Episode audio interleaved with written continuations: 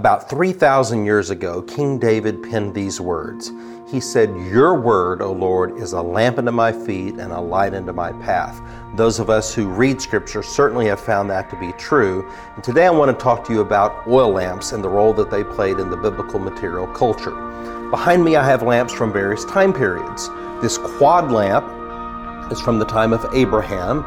It's pinched, it would have had wicks that would go in with olive oil in the middle. This lamp is from the time of Joshua, so it's a single pinched lamp. You can see where it's been used here. Has a slightly flattened bottom to help it be stable. This lamp is from the period of the Judges, and so you can see where there were organic inclusions that have now fallen out over time and where it's been used. So this is like the time of Gideon and Samson, for example, and or what we would call the Iron Age 1 period. This would be an Iron Age 2 lamp, a very fancy one, probably from the time of Hezekiah. And these are lamps from the time of Jesus. These are lamps from the Byzantine period and just a little bit before and a little bit after that period.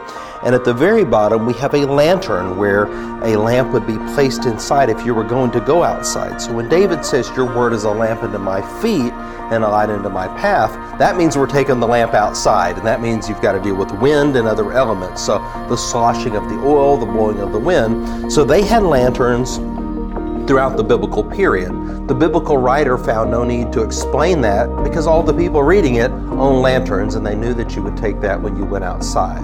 Now, the lamp I want to zero in on is the one that David had in his mind when the Holy Spirit moved upon him to pen those words. And that's this lamp right here.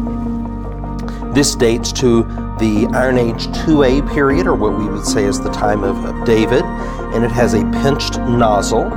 It has a foot on the bottom where it's flattened, so it's more stable than those lamps that are slightly rounded. So the oil moves around in here, so it's always being refilled with oil. If you're traveling, you carry extra oil with you, like the Good Samaritan, for example, was carrying extra oil with him, or the 10 young women in the story that Jesus told about. So David says, Your word, O Lord, is a lamp unto my feet and a light unto my path. So when we take God's word, and we read it, it illuminates our life's path. Just enough light to see one or two steps ahead. You see, we don't have to know the whole big plan of what God is doing with us. We just need enough light to see one step ahead. We read in Proverbs 14 that the path of the righteous is like the light of God, shines brighter and brighter until the fullness of day.